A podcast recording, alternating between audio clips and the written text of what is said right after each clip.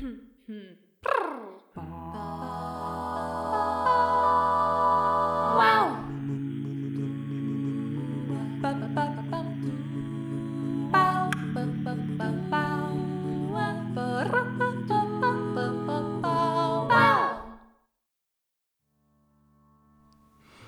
jó napot, kedves hallgatóink! Szia Tündi, mi a helyzet? Szia Gergő! Én jól vagyok, nagyon szépen köszönöm, üdvözlünk minden kedves hallgatót ezen a héten is.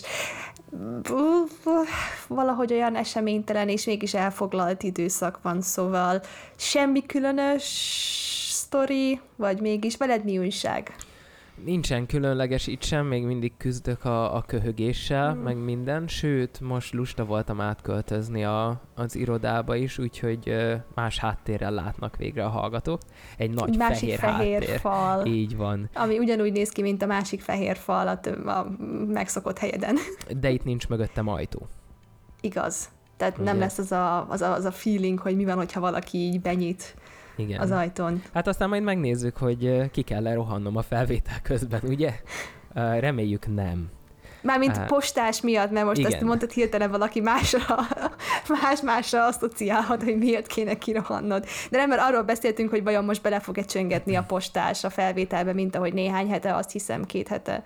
Um, ja, vagy, vagy múlt héten.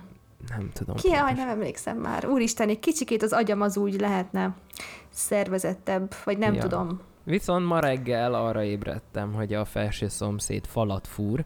Én komolyan mondom, nem, szerintem lehet, hogy az egész falból optikai asztalt akarnak csinálni, vagy, vagy nem tudom, de hogy minden egyes hétvégén, amióta a felső szomszéd ide költözött, ami szerintem azért lassan már egy éve, minden egyes hétvégén fúrnak.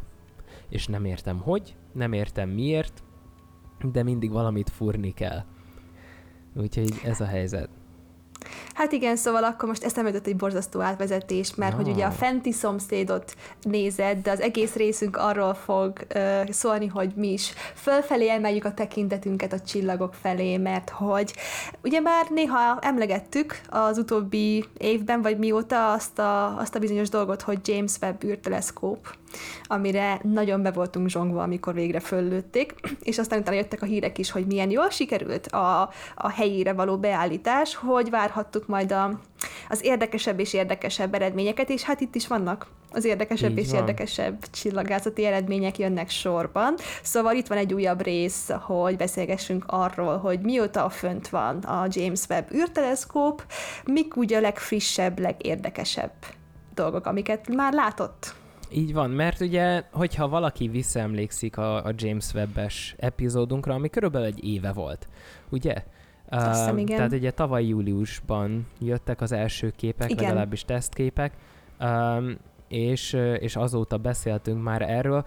Ugye két fő irányzata van, két fő oka van annak, hogy mi ezt felköltük, nem mi, tehát nem Tündi és én, hanem hogy az emberiség unblock, poén lett volna, igen. Jó, én teljesen ellennék vele, hogyha lenne hozzáférésem 100%-ig egy űrteleszkóphoz, de nem ez a helyzet.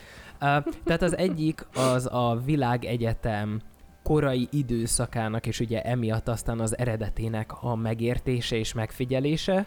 Ugye azáltal, hogy infravörös kamerákkal van felszerelve ez az űrteleszkóp, emiatt a vörös eltolódás felé Uh, ugye a vörös eltolódás az amiatt van igazából, hogyha valaki uh, emlékszik még mondjuk a versenyautókra, ugye hang, ugye az a Doppler effektus miatt van, és ahogy távolodik tőlünk ugye a hangforrás, úgy mélyül el a hangja. És ugye ez a, a hullámok miatt van, Uh, és a fény maga is viselkedik hullámként, és ahogy távolodnak tőlünk a galaxisok egyre messzebb, úgy inkább mélyül a színük, ugye uh-huh. úgy mhm. inkább halad az alacsonyabb uh, energiájú, alacsonyabb frekvenciájú uh, hullámhosszak felé az ő fényük, és emiatt a legkorábbi galaxisokat igazából a látható fénytartományban már nem is igazán lehet látni. Nem, nem. ér hozzánk annyi foton belőlük, viszont az infravörösben igen. És emiatt igen. ez az egyik oka a, a Space Telescope-nak, a, a James Webb Space Telescope-nak, vagy ugye űrteleszkópnak, a másik az pedig az exobolygók megfigyelése, ugye más csillagok körül keringő bolygóknak a megfigyelése, hiszen ezeket is nagyon jól lehet infravörössel uh, vizsgálni, csupán amiatt, hogy infravörösben lehet felvenni spektrumokat is. Mhm. És ugye a spektrum az azt mutatja nekünk, hogy milyen anyagok vannak ezeknek a, a gázóriásoknak, illetve ugye közvetve a körülöttük keringő exobolygóknak a, a légkörében igazából. Ugye csak képzeljük el, van egy csillag, aminek van egy adott spektruma. Ezt a legtöbb esetben azért a, az űrteleszkóppal nem annyira jó ö, jelzaj arányjal szokták felvenni, tehát eléggé zajos a dolog, de elképzelünk egy görbét, és ahogy elé kerül a bolygó, úgy annak a légkörén keresztül ér el hozzánk a fény. Ugye, mert van az a rész, amit kitakar a bolygó, egyértelmű, hogy azt a fényt nem fogjuk látni, viszont a légkörén keresztül a fény egy pici része másképp fog eljutni hozzánk, hiszen a légkörében lévő molekulák el fognak nyelni bizonyos Mhm. hullámhosszakat. És ezáltal, hogyha megfigyeljük a csillagnak a spektrumát úgy, hogy a bolygó nincs előtte, meg úgy, hogy a bolygó előtte van, a bolygó légköréről tudunk levonni következtetéseket. Tehát ez volt az űrteleszkópnak a kettő fő célja, hogy ezeket megismerjük, mind a világegyetem eredetét, mind az exobolygókat, semmi nagy téma igazából. Áh, áh, egyáltalán nem. Ez is nagyon érdekes nekem a, a Doppler effektusról mindig így, nekem nem is a versenyautók hangja volt, ami valaha úgy megmaradt, hanem a mentőautóknak Igen. a szirénája volt mindig, amin így fölkaptam a fejemet, mint ugye, aki zene kedvelő, zenész, hobbi zenész, hogy ahogy jön felénk a mentőautó, úgy magasabban nínózik, aztán amikor megy el tőlünk, mert már elhaladt mellettünk, akkor így konkrétan egy simán egy fél hangot így leesik a, Igen. a hangja, és ez pont amiatt a, a Doppler effektus miatt van, szóval rendkívül érdekes, hogy az ilyen fizikai jelenségek hogy jelennek meg csak körülöttünk, aztán, mint mondod, hogy a fényjel együtt is ugyanúgy működik, és hogy ennyire komoly kihatása van arra, hogy mit tudunk megfigyelni a korai univerzumról, és mit nem. Szóval igen, a másik viszont az exobolygók, amiről fogunk inkább beszélni ebben a részben, illetve még, még az exobolygók kialakulásának a kérdése, mert ugye most meg tudunk figyelni, röviden és tömören erről van szó, hogy a James Webb űrteleszkóp segítségével meg tudunk figyelni olyan naprendszereket, amikből, amik, amik most sokkal korábbi, sokkal korábbi állapotban vannak. Tehát most olyan, olyan kérdés hasonlítsuk ahhoz, mint hogyha mi naprendszerünk mondjuk van emberi életkort nézve mondjuk egy középfelnőtt korban, és szeretnénk megtudni arról, hogy milyenek voltunk csecsemőként. De ugye hát nem igazán tudunk, tehát ez nem olyan egyszerű, mert nincsen, most emberként ránézünk a csecsemőkre, és tudunk levonni csomó konklúziót, de itt nincsen így közvetlen közelünkben nem tudom, más, más naprendszer, hogy megnézzük, hogy na az hogy nézett ki, de mégis van már olyan közelségben vagy messzeségben, és a, a James Webb űrteleszkóp ezt lehetővé teszi, hogy ilyen rendszereket figyeljünk meg, ilyen úgynevezett protoplanetáris korongokat, tehát még, még bolygók előtti olyan ilyen por korong, tehát ott van középen egy csillag, ami már kialakult, de körülötte nem az van, hogy szépen beállt pályákon keringenek szépen kialakult bolygók, hanem még egy nagy korong por, mindenfajta anyagból, és azokból majd előbb-utóbb elkezdenek így bizonyos részei úgy összesűrűsödnek, hogy ott kialakulnak bolygók. És ilyeneket figyelt meg most már egyre többet és többet a, a James Webb űrteleszkóp, és ebből próbálnak a tudósok levonni konklúziókat, hogy na, akkor a mi bolygóink is hogy alakultak ki, mert ugye egy érdekes kérdés a naprendszer, hogy mennyire tipikus ö, csillagrendszer, mennyire nem tipikus, hogy van ez a dolog a belső kisebb kőzetbolygókkal, kint vannak a nagyobb gázbolygók, szóval érdekes kérdés.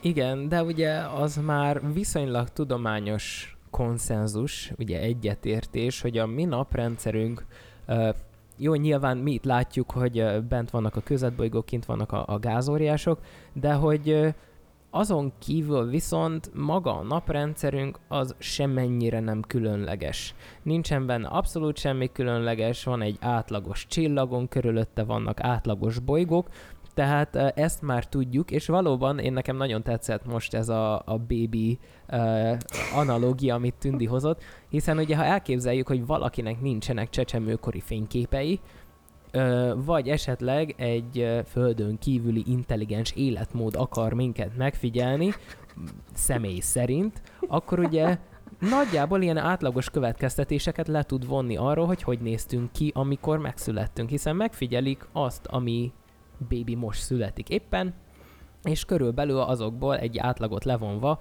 nagyjából mindenkire igaz lesz. Természetesen mindenkinek vannak kis külön ismertetőjegyei, valaki ugye teljes hajzattal születik, valaki teljesen haj nélkül, tehát hogy ilyen kis varianciák vannak, de azért a csecsemő mégiscsak csecsemő.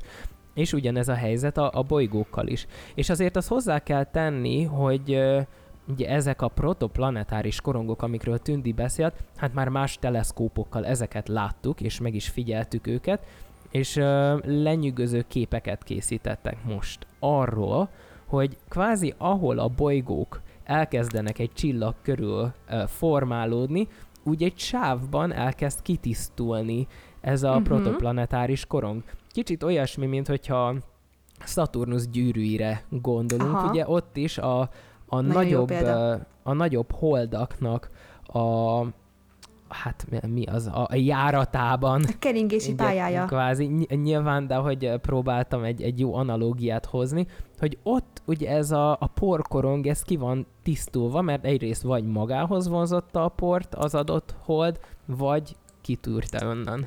Igen. És és ugye itt is ez történik, hogy kvázi mint egy bakelit lemezen a, a barázdák úgy néznek ki ezek a protoplanetáris korongok, mhm. ahol elkezdődött már a bolygóformálódás, és, és ténylegesen ezt, ezt jelzik ezek a, a kis barázdák benne.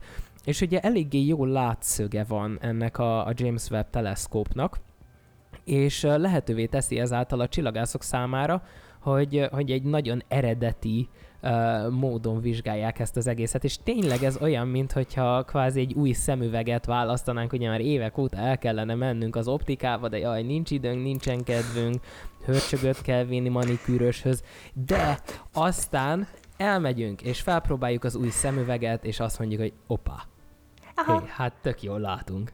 igen, igen, igen, ez volt velem néhány hónapja, amikor én nem halogattam az optikust, hanem csak normál két éves időtartam után mentem, és ez a kicsit romlott a szemem, és akkor, amikor megkaptam az új szemüveget, tényleg ez volt, hogy szí, sokkal jobban látok.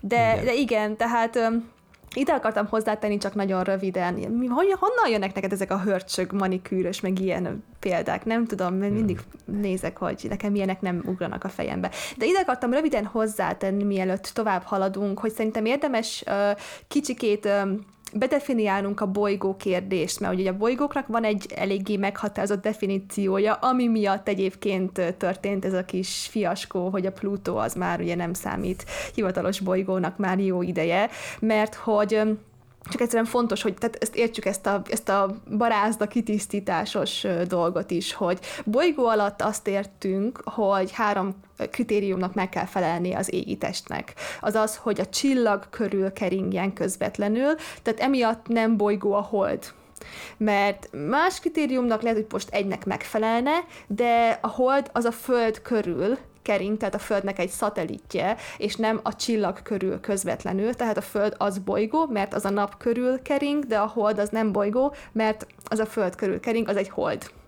akkor a második kategória az az, hogy eléggé nagy tömeget kellett elérnie, hogy a gravitáció miatt gömb, gömbölyded alakúra összeessen. Tehát ugye ennek megfelelne a hold, de nem a csillag körül kering, ezért az nem bolygó. És akkor a harmadik kritérium az, aminek a Plutó nem felelt meg, ami pont ez, hogy megtisztítsa az égitest, a keringési pályáját a mindenfajta törmelékektől. Tehát most persze néha-néha beúszik egy aszteroida, vagy valami, vagy egy üstökös bejön a, a Föld keringési pályáján áthalad, amikor ugye mondjuk reméljük nincsen ott a Föld, hogy ne ütközzön belénk valami nagyobb kőzetdarab, amit nem szeretnénk, de meg kell, hogy tisztítsa a pályát, tehát emiatt ugye van az, hogy ugye ott vannak a belső kőbolygók, aztán utána az, uh, akad össze a nyelven már megint, kicsikét figyeljek oda. Ott van az aszteroida öv, a Mars és a Jupiter között, de kint a Plutó, az kint van a Kuiper övben, ahol nagyon sok más hasonló test van, és a Plutó az nem tisztította meg a saját pályáját, tehát ott körülötte egy csomó minden más úgy kering lényegében vele együtt, ugyanazon a pálya részen, ami miatt a Plutó az csak kisbolygó kategóriának felel meg.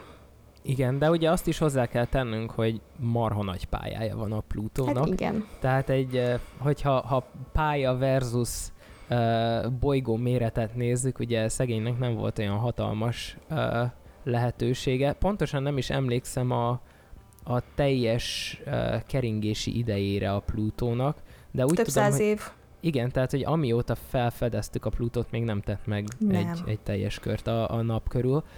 Úgyhogy uh, innentől kezdve nyilvánvaló, hogy a, a Földnek sokkal nagyobb előnye volt, uh, mint, mint kisebb bolygó, mert ugye sokkal inkább belül van, és Igen. többször körbe tudott menni a napocska körül. Igen, de igazából ebből a szempontból meg egy, egy ilyen véletlen egybeesés, hogy miért pont a Plutót fedeztük föl, mint kilencedik bolygó egy ideig, mert ugye erről is van rengeteg diskurzus, meg összeesküvés elmét is, hogy most van-e kilencedik bolygó a naprendszerben, és ennek a és, ja. és ennek egy része az, az marhasság része, meg valódi tudomány, mert nagy valószínűséggel simán lehet, hogy vannak ott olyan más hasonló égitestek, amiket uh, egyszerűen tehát nem könnyű látni, és ez nem, nem titkolózik senki, és nem az van, hogy úristen valamit eltitkolnak, hanem egyszerűen nehéz azt a régiót, a, még a meglévő eszközeinkkel is föltérképezni, és pont a Pluto halat pont ott volt annak a 200-300 éves pályájának azon a részén, hogy 1930-as években talán, vagy valamikor távcsővel sikerült felfedezni. Tehát még a saját naprendszerünkről is van bőven mit megtanulnunk, és ugye ezt elemzik is folyamatosan, hogy ott ugye a Neptún utáni részen hogyan befolyásolják, milyen, mekkora tömegű égitestek a többi égitestnek a keringési pályájának az útját, és ezt megpróbálják komplex egyenletekkel kiszámolni az okos asztrofizikusok, ami nem egyszerű, mert onnantól kezdve, hogy több test mozog együtt, akkor átmentünk kaotikus rendszerbe, szóval Szóval mondom, nem, nem tudunk még mindent a saját naprendszerünkről, de viszont a James Webb űrteleszkóp az már most mond nekünk új információkat más naprendszerekről, pont ahogy ugye ez egy jó, jó hasonlat volt, hogy mint hogyha új szemüveget tennénk fel. Igen, és ugye azért azt nem szabad elfelejteni, hogy, hogy tényleg mekkora kvázi technológiai és tudományos vívmány volt az, hogy ugye olyan korán felfedezték a Plutót, hiszen még a mai műszereinkkel is, tehát a földi távcsövekkel, hogyha ráállunk a Plutóra, néhány pixel. Uh, pedig azért ezek a, a kamerák már rendelkeznek jó felbontással, tényleg a, a Jupiteren meg tudjuk találni a legkisebb pöttyöket is, de mégis a Plutó az néhány pixel, és ennyi. Uh-huh. És ugye ezért volt hatalmas dolog, hogy 2010-es évek elején volt, vagy lehet, hogy már kicsit később, amikor elhaladt ugye a Plutó Igen. mellett az a, az a műhold, amit direkt azért küldtünk, hogy, hogy megfigyelj, és végre készített egy szép éles képet a Plutóról. Um, tehát az, az nagyon jó volt látni, de, de ez volt az első, amikor tényleg a, a felszínéről bármit is tudtunk. És ugye, hogyha most visszatérünk a James Webb teleszkópra, hát néhány nappal ezelőtt jött ki pont a hír, hogy megfigyelték ugye Európát.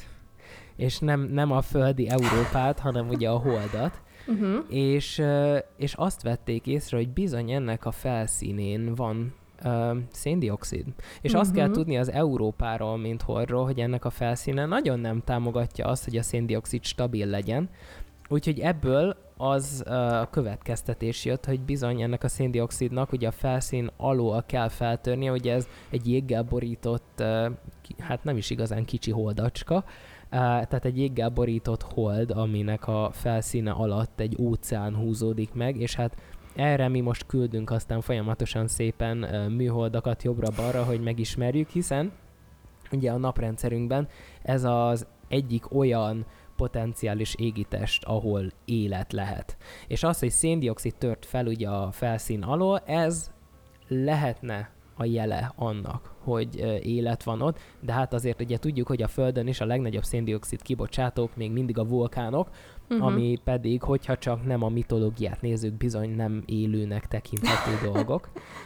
De mégis visszatérve, tehát hogy a, a hosszú tangens után, amit hoztam, a James Webb teleszkóp ezt a holdat gyönyörűen meg tudta figyelni, tehát hogy nagyon is szépen látszik rajta, a felszíne, jó, hát ez is mit tudom, néhány száz pixel csak, tehát hogy azért olyan hatalmas dologra ne gondoljunk, de mégis ezt meg tudta figyelni, a Plutót pedig nem látja jól a James Webb teleszkóp sem.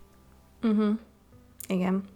De aztán arra még volt kíváncsi a James Webb teleszkóp, hogy amikor itt vannak ezek a protoplanetáris korongok, tehát most akkor tényleg más jóval messzebb irányokba nézünk, és próbáljuk meg azokból um, különböző konklúziókat levonni. Ugye az egyik nagy kérdés, ami még maradt a, a mi világunkkal, ugye a Földdel kapcsolatban is, hogy az élet egyik legfontosabb alapköve a víz. Mint ugye pont emiatt is, bocsánat, pont emiatt is fontos kutatási ö, célpont az Európa Hold, mert teli van vízzel. Ott van a, persze, mivel sokkal kijebb van, sokkal messzebb van a naptól, mint mi, ezért a felszíne az teljesen fagyott, de alatta kilométerek és kilométereknyi horribilis mennyiségű víz. Tehát, hogyha valahol lehet bakteriális szintű élet, ott simán nem lehet, mert lehet pont vulkanizmus vagy ilyesmi miatt, ott a vízrétegek lehetnek elég melegek ahhoz, hogy ott megfelelő. Tehát tényleg a földihez hasonló, vagy egyébként lehet, hogy még hasonló, vagy azonos eredetű, mert ugye simán lehet, hogy üstökösökön vagy egyéb kőzeteken tudtak bakteriális szintű életformák utazni égitestek között, ott lehetne ez. És akkor emiatt nézte, és próbálják a kutatók azt föltárni, és minél több bizonyítékot gyűjteni, hogy a földre is honnan jött a víz, mert ugye ez ennyire fontos, és fontos az, hogy persze elég közel legyen a, a csillaghoz, hogy folyékony állapotú lehessen a víz. És a, a James Webb űrteleszkóp az jó néhány ilyen protoplanetáris korongot csillagokkal figyelt, hogy, hogy ezt próbálják nézni, mert vannak erre már felállított elméletek, hogy a, a víz, víz honnan jött. Tehát például ahhoz, hogy ugye tényleg közelebb legyen a csillaghoz, van egy ilyen elmélet, hogy a korong külső részéből van a, a fagyott állapotú víz, ami például üstökösök meg egyéb ö, ö, törmelékes, kőzetes ö, égitestekből jöhet, és azok egy idő után egyszerűen valahogy így befelé sodródnak a korong belső fele felé, ahol aztán felmelegedhetnek, és ott ugye, hogyha lehullanak egy már kialakuló bolygóra, akkor ott megmaradhatnak, és ezt a bolygót szépen beboríthatják folyékony vízzel. Igen, tehát a, a Földnél is tényleg nagyon sokáig ment a vita, és még a mai napig is folyik a vita, hogy, hogy honnan van a víz.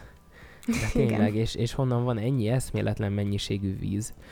És aztán uh, tényleg, tehát a, most pont szeptember 14-én volt egy uh, konferencia a Marylandi Baltimoreban, uh, ami konferencia az kifejezetten a James Webb űrteleszkópról szólt.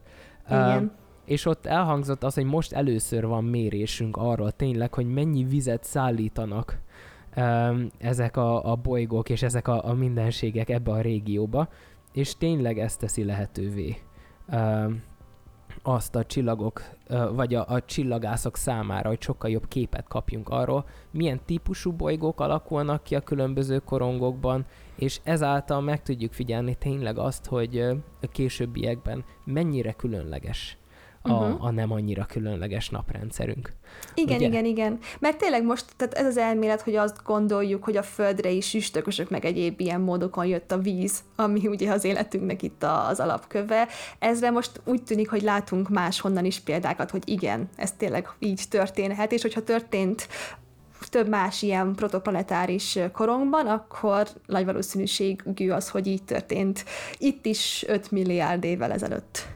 A, így van naprendszerünkben. De aztán más James Webb űrteleszkóp megfigyelések azt is mutatták, tehát volt egy ilyen kis csillag, aminek megint valami csodálatosan kreatív és iszonyúan magas szintű név elnevezése van, mégpedig, hogy J160532 nevű kis csillag.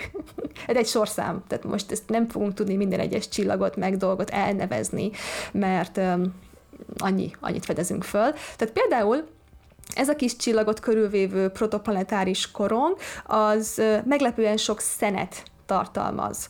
Ahhoz képest, hogy ugye, mint ahogy már magyaráztad Gergő, hogy milyen jó a, az infravörös megfigyelése a James Webb űrteleszkópnak, mert azáltal tényleg tudunk kémiai információt levonni, hogy milyen elemek, illetve már a magasabb szintű összefüggések, hogy milyen molekulák. Tehát hogy nem, nem csak az, hogy van benne szén, nitrogén, hidrogén, oxigén, egyebek, hanem hogy azok hogyan kapcsolódnak egymáshoz. Ugye, mert nem mindegy, most tehát tudunk összerakni csak szénből és csak hidrogénből végtelen mennyiségű molekulát. Azt számít, hogy adott egy darab molekulában hány darab szén van, hány darab hidrogén van, és azok hogyan kapcsolódnak egymáshoz, milyen sorrendben, aztán mondjuk adott kettő atom között a molekulában hány kötés van, mert ugye a szén azt tud egyet, kettőt, hármat, és akkor azok hogy így, hogy alakul ki a teljes összetett háromdimenziós struktúra, és erről tud nekünk adni a James Webb űrteleszkóp információt tényleg eszméletlen távolságból, mert ilyen jól működő ö, módszer. És akkor jönnek az ilyen megfigyelések, hogy van ez a kis, konkrét kis, nagyon kreatív nevű csillag, amiben meglepően sok szén van ahhoz képest, hogy korábbi más megfigyelések mennyi szenet találtak arányaiban valahol máshol. És az azért érdekes, mert egy bolygó, amiben ö, ilyen sok, tehát nagyon sok szénvegyület van, az, akkor utána nagyon sok különböző érdekes kémiai anyag alakulhat ki belőle. És tehát a ehhez hasonló kis csillagokról már tudjuk még azt is, hogy gyakran adnak otthon sok körül keringő kicsi bolygónak, és hogyha ezek a bolygók ugye amikor alakulnak ki, és így tisztítják meg szépen ezt a protoplanetáris korongot, hogyha ilyen sok különböző szénvegyületet tudnak magukba söpör, ö, söpörni, söpörni, igen, most miért beszéltem majdnem félre, nem tudom, a, akkor olyan az eredmény, olyan bolygók lehetnek, amik nagyon fognak különbözni valószínűséggel a mi kőzet bolygóinktól, és ezt érdekes föltárni, de eleve az is, hogy ugye a szén az meg az életnek a másik építő alapköve, tehát szénvegyületekből vagyunk mi is, tehát már egy érdekes kérdés, hogy akkor erről a csillagról mit tanultunk meg Igen, ebből a szempontból.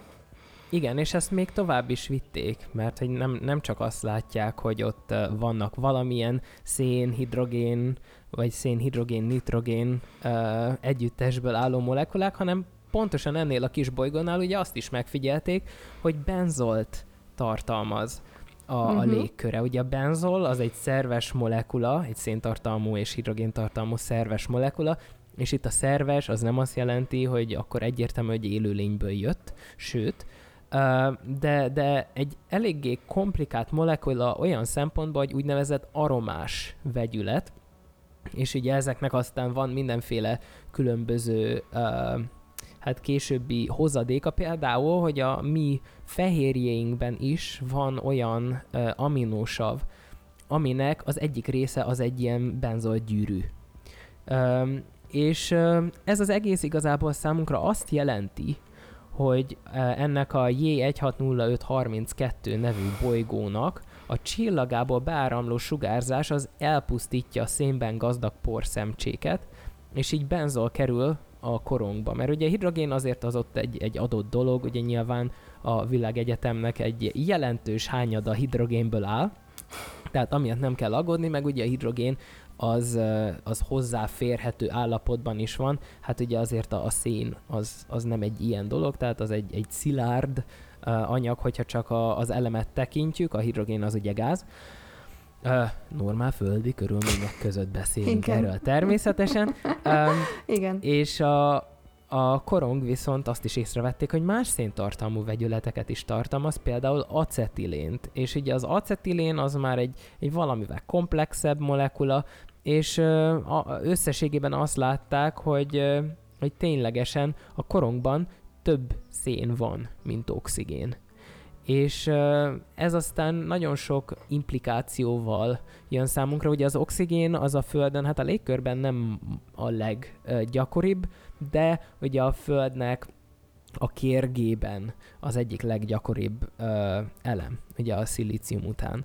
Uh-huh. Úgyhogy ö, ez, ez tényleg egy olyan kémia, és ezt mondta Sierra Grant is, aki itt Németországban, Gáshingban a Max Planck egyik intézetének a csillagásza, hogy, hogy ez egy olyan kémia, amit még soha nem láttunk a, ezekben a protoplanetáris korongokban, és hát ugye sokkal több munkát el is kell emiatt végezni ahhoz, hogy megértsük, hogy, hogy ez tényleg nagyon érdekes, de hogy miért érdekes, és miért így van pontosan.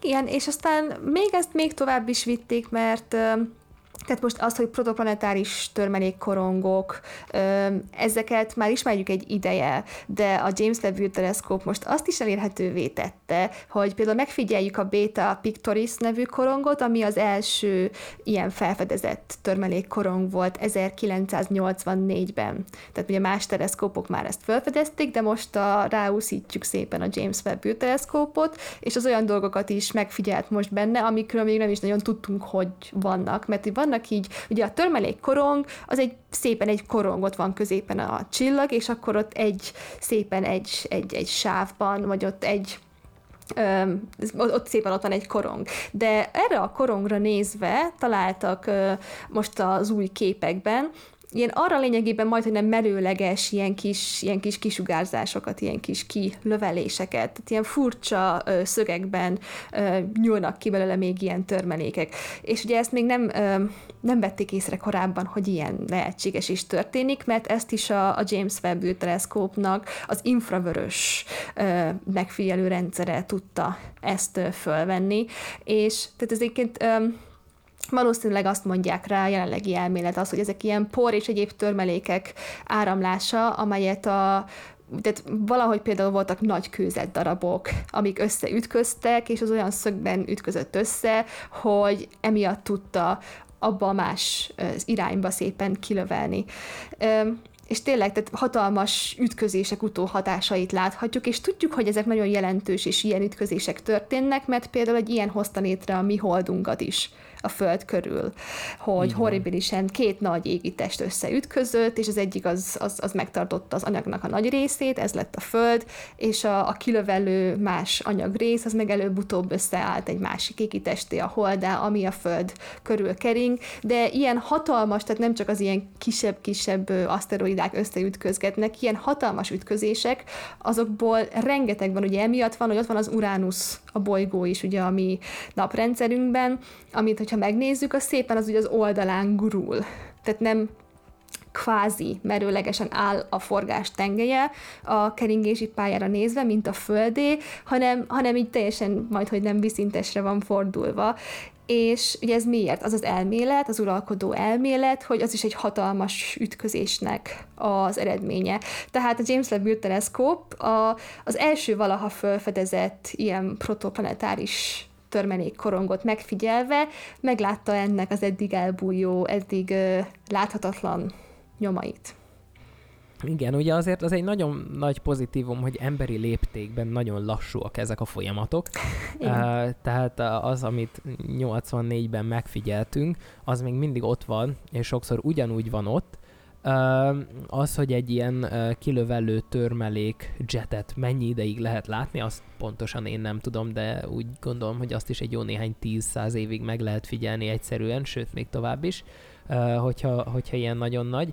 De minden esetre nagyon-nagyon várjuk azt, hogy, hogy milyen visszatekintéseket kapunk a James Webb teleszkóp felfedezéseiből, hiszen ugye az, ami a Földön történt, és ami a naprendszerünkben történt eddig, azt mi csak közvetve tudjuk megfigyelni. Uh-huh. Tehát ugye nincsen direkt módszer arra, hogy, hogy visszamenjünk az időben 5 milliárd évet, és akkor megnézzük, hogy itt mi történt tényleg, meg mi volt. Annyira nem lenne egészséges a dolog.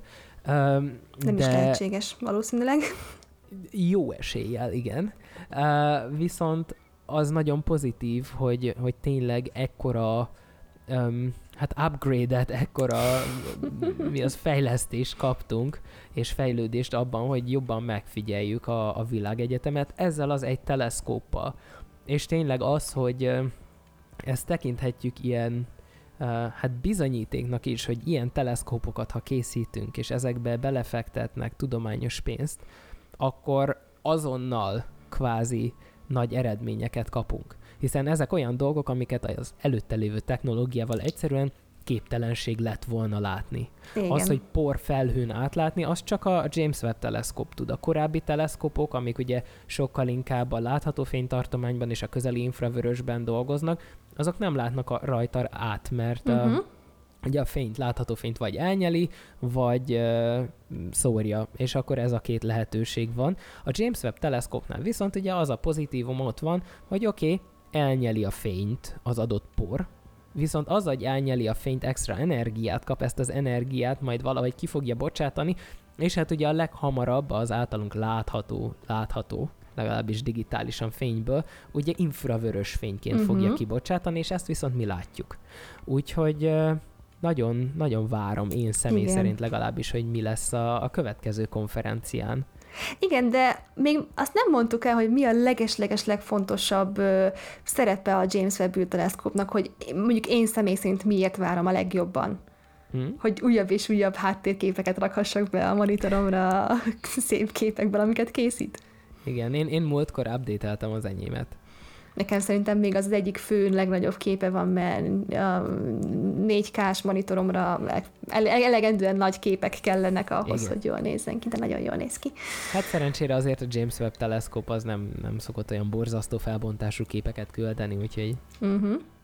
De igen, szóval reméljük, hogy ti is érdeklődve nézitek a szép új képeket, illetve, hogy ezzel is érdekes új információkat adhattunk át, hogy hol is tart jelen pillanatban az űrkutatás, és hogy tényleg már most mennyire látszik, hogy mint ahogy mondtad, miért volt fontos pénzt fektetni ebbe a kutatásba, és hogyan fog ez megtérülni nagyon-nagyon jól az idővel. Hogyha ezzel kapcsolatban maradtak kérdéseitek, szokás szerint nagyon boldogan várjuk őket az összes elérhető útvonalon. Ott van az e-mail címünk a lyukasóra.tudományból kukacgmail.com vagy kommentelhettek YouTube-on, írhatok nekünk Facebookon, mindig várunk szívesen kérdéseket, téma ötleteket, ezekből szemezgetünk, és haladunk tovább itt az ősszel, ahogy egyre hűvösebb és hűvösebb lesz az idő, amivel nem lenne baj, hogyha három hete nem főttünk volna a 30 fokban. Szóval csak nem bírtam ki, hogy minimálisat is panaszkodjak az időjárásról. De reméljük, hogy aki akárhol hallgat minket, jobban viselitek az időjárást, mint ahogy például én, és itt leszünk jövő hétfőn is, majd egy újabb epizóddal várunk vissza a titeket sok szeretettel. Így van, köszönjük, hogy velünk tartottatok, sziasztok! Sziasztok!